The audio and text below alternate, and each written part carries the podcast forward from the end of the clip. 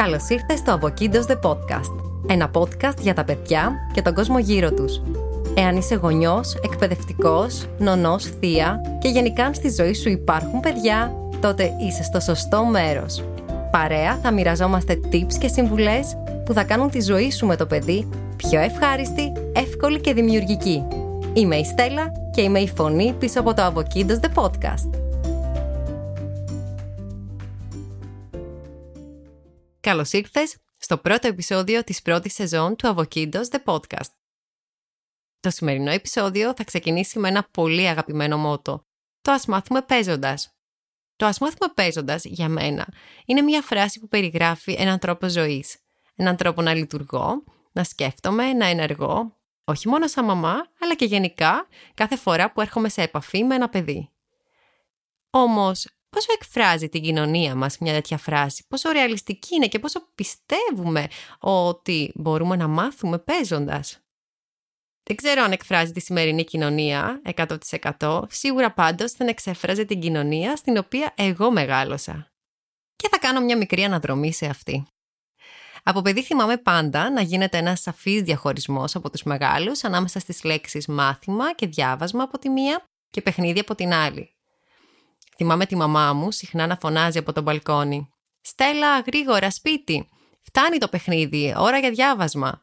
Όσο εγώ εκείνη την ώρα, παρέα με την αδερφή μου και τη γειτόνισσα και παιδική μου φίλη Σοφία, κάναμε σούπα από λάσπη, με γρασίδι και φρεσκοκομμένα λουλουδάκια. Ο δάσκαλος της τάξης να σχολιάζει, άλλοτε με αυστηρό ύφος, όταν ανακάλυπτε πως στην τάξη παίζαμε ζώα φυτά.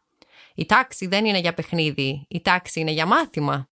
Ή, άλλες φορές, επιστρέφοντας στο σχολείο από τις καλοκαιρινές διακοπές, η δασκάλα της τάξης να ρωτάει «Τι διαβάζατε το καλοκαίρι, παιδιά? Πόσα λογοτεχνικά βιβλία? Ποια τέφη του ροζ πάνθυρα καλοκαιρινές διακοπές λύσατε?» Μη μου πεις ότι δεν σου θυμίζει κάτι από το μακρινό παρελθόν ή πιο άμεσο όλο αυτό. Αν γυρνούσα το χρόνο πίσω, ξέρεις τι θα απαντούσα? «Έπαιξα, κυρία. Σκαρφάλωσα σε κερασιές και έφαγα κεράσια που μάζεψα με τα ίδια μου τα χέρια. Τι κι αν γρατσούνισα τα γόνατά μου και λέρωσα την αγαπημένη μου μπλούζα. Και ξέρεις, ολικές από κεράσι δύσκολα βγαίνει. Και με κατσάδιασε γι' αυτό το λόγο η μαμά μου. Αυτή η μέρα θα μου μείνει αξέχαστη. Μάζεψα πέταλα από τις τριανταφυλλιές της γειτονιάς. Για την ακρίβεια της μάδισα τις τριανταφυλλιές και παρέα με την αδερφή μου κάναμε τα δικά μας αρώματα. Τι κι αν δεν μύριζαν, δεν έχει καθόλου σημασία. Παίξαμε ποδόσφαιρο, βόλεϊ, ό,τι μπορείς να παίξεις με μια μπάλα. Έμαθα να κλωτσάω, γύμνασα τα πόδια μου, τα χέρια μου, έπεσα και ξανασηκώθηκα. Ίδρωσα και το πρόσωπό μου έγινε κατακόκκινο από το τρέξιμο και την κούραση. Σκαρφάλωσα στη σικιά του γειτονικού οικοπαίδου που ήταν εγκαταλελειμμένο. Από κάτω ήταν γεμάτο τσουκνίδες. Έπεσα, σηκώθηκα. Τι κι αν η φαγούρα από τις τσουκνίδες ήταν ανυπόφορη. Ήταν το πιο ωραίο σίκο που έφαγα ποτέ. Ακόμη το θυμάμαι. Έπαιξα κρυφτό και κυνηγητό. Έμαθα να μετράω, μετρώντας τα παγωτά που έφαγα ένα ολόκληρο καλοκαίρι. Έμαθα τα χρώματα και τις μάρκες των αυτοκινήτων παρέα με τον ξάδερφό μου, παρατηρώντας τα αυτοκίνητα που περνούσαν κάτω από τον μπαλκόνι του σπιτιού. Μπορώ να μιλάω ώρες ατελείωτες για το τι έκανα το καλοκαίρι που πέρασε. Σε ένα πράγμα καταλήγω. Έμαθα παίζοντας. Γιατί όμως σου τα λέω όλα αυτά τώρα, γιατί κάνω αυτή την αναδρομή? Πολύ συχνά δίνουμε έμφαση στο πώς θα αναπτύξουμε τις ακαδημαϊκές δεξιότητες του παιδιού μας. Να μάθει να μετράει, να γράφει, να διαβάζει από πολύ νωρίς, να είναι έτοιμο για το σχολείο, να τα πάει καλά, να είναι άριστος μαθητής. Βιαζόμαστε, θέλουμε να μάθει να διαβάζει και να γράφει πριν ακόμη ξεκινήσει το δημοτικό. Ξεχνάμε όμως κάτι πάρα πολύ βασικό, πολύ συχνά. Όλοι μας, άλλοι λιγότερο, άλλοι περισσότερο. Τη μεγάλη σημασία της κίνησης και του παιχνιδιού στη φύση και όχι μόνο. Την κινητοποίηση όχι μόνο του μυαλού, αλλά και του σώματος ή και των δύο μαζί ταυτόχρονα. Το ελεύθερο παιχνίδι μέσα αλλά και έξω από το σπίτι. Ένα παιδί που στερείται αυτής της δυνατότητας, που δεν παίζει ελεύθερα, δεν θα αναπτύξει βασικές κοινωνικές δεξιότητες που θα του είναι απαραίτητες για τη ζωή. Όπως το να μάθει να διαχειρίζεται τα συναισθήματά του, να επικοινωνεί με τους γύρω του, να μπορεί να βρίσκει λύσεις σε καθημερινά προβλήματα, αλλά και την ικανότητα να συγκεντρώνεται. Το ελεύθερο παιχνίδι είναι αρκετά υποτιμημένο. Δεν πρέπει να θεωρείται ως η εύκολη λύση, όταν γονείς, εκπαιδευτικοί έχουν στερέψει από ιδέες, διάθεση και ενέργεια. Το ελεύθερο παιχνίδι θα πρέπει να θεωρείται η ιδανική λύση. Τι εννοώ όμως, όχι μόνο εγώ γενικά, τι εννοούμε όταν λέμε ελεύθερο παιχνίδι, όταν μιλάμε για ελεύθερο παιχνίδι, ποιο είναι αυτό? Στο ελεύθερο παιχνίδι, τα παιδιά διαλέγουν εκείνα τι θέλουν να παίξουν, πώς θα το παίξουν και πότε θα σταματήσουν αυτό το παιχνίδι για να παίξουν κάτι άλλο. Εσύ ο ενήλικας μπορείς να παρέχεις χώρο στα παιδιά ή στο παιδί, καθώς επίσης και τα παιχνίδια, υλικά, αντικείμενα, ό,τι χρειαστεί για να παίξει. Αν το παιχνίδι γίνεται σε εξωτερικό χώρο, φυσικά και πάντα παρακολουθείς το παιδί. Αν πέσει, χτυπήσει ή για να αποτρέψεις κάτι από αυτά. Όμως η εμπλοκή σου σταματάει εκεί. Δεν βάζεις κανόνες, δεν θέτεις στόχους που επιθυμείς το παιδί να πετύχει κατά τη διάρκεια του παιχνιδιού. Το παιδί παίρνει τα ενία και θέτει τους δικούς του όρους. Το ελεύθερο παιχνίδι μπορεί να πραγματοποιηθεί σε κλειστούς χώρους, σπίτι, σχολείο, αλλά και σε ανοιχτούς, έξω. Στη φύση, το έξω μπορεί να είναι ένα πάρκο, μια παιδική χαρά, ο δρόμος κάτω από το σπίτι σου, το μπαλκόνι του σπιτιού, ένα δάσος, μια παραλία. Εγώ προσωπικά είμαι μεγάλη φαν του ελεύθερου παιχνιδιού, το ίδιο και η κόρη μου, οπότε παίζει αρκετά ελεύθερα μέσα στη μέρα. Ακολουθούν μερικά παραδείγματα από τη δική μας καθημερινότητα. Σχεδόν κάθε απόγευμα, στο σαλόνι του σπιτιού μας, και ενώ ο άντρας μου και εγώ πίνουμε τον καφέ μας, η μικρή παίρνει το καρότσι με την κούκλα της και κάνει βόλτες στο σπίτι. Της μιλάει, την κουνάει για να κοιμηθεί, που και που μας λέει «σσσ» για να κάνουμε ησυχία. Μόλις κοιμηθεί η κούκλα, έρχεται και κάθεται στην πολυθρόνα της.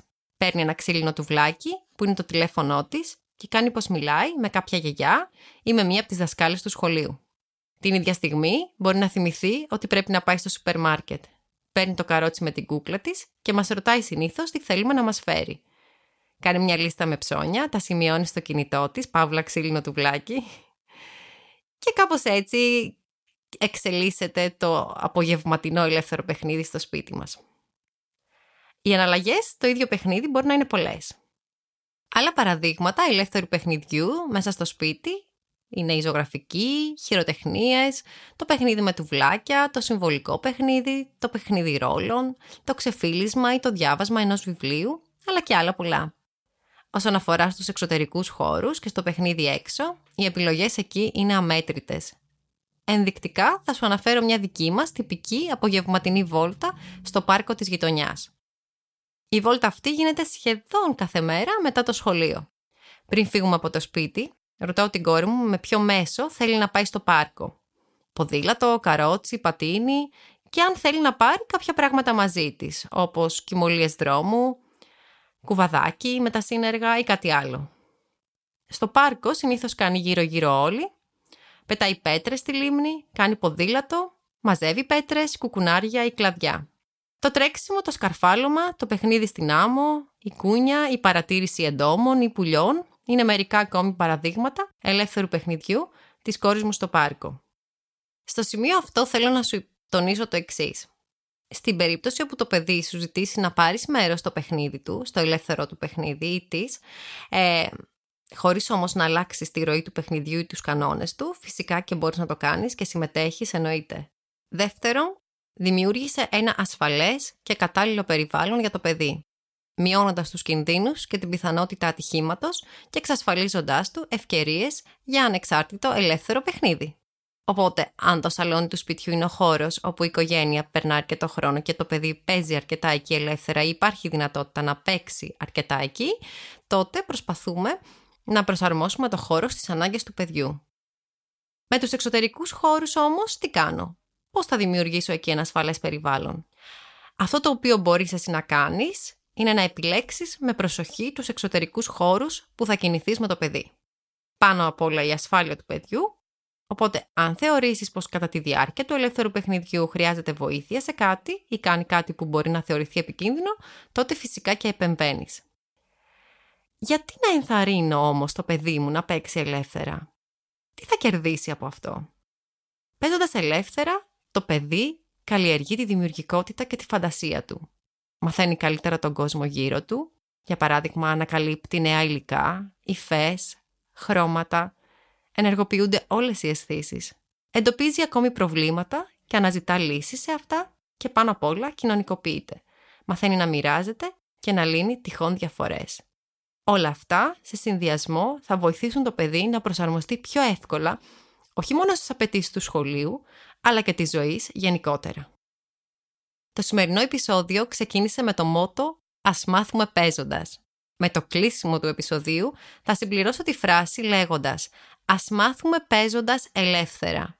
Ναι, η μάθηση μπορεί να γίνει παιχνίδι και διελεύθερο παιχνίδι και δεν υπάρχει καλύτερος τρόπος για να συμβεί αυτό από το να αφήσουμε το παιδί να κάνει αυτό το οποίο ορίζει η φύση του. Ποιο είναι αυτό? Μα φυσικά να παίζει.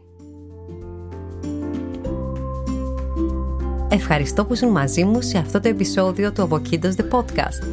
Στείλε μου σχόλια ή ερωτήσεις στο email αβοκίντος μπάι στέλλα παπάκι gmail τελεία com ή αν θέλεις ακολούθησέ με στο Instagram αβοκίντος κάτω παύλα. Για να μην χάνεις κανένα επεισόδιο, κάνε εγγραφή σε Spotify, Apple ή Google Podcasts. Και να θυμάσαι, μαθαίνουμε παίζοντας!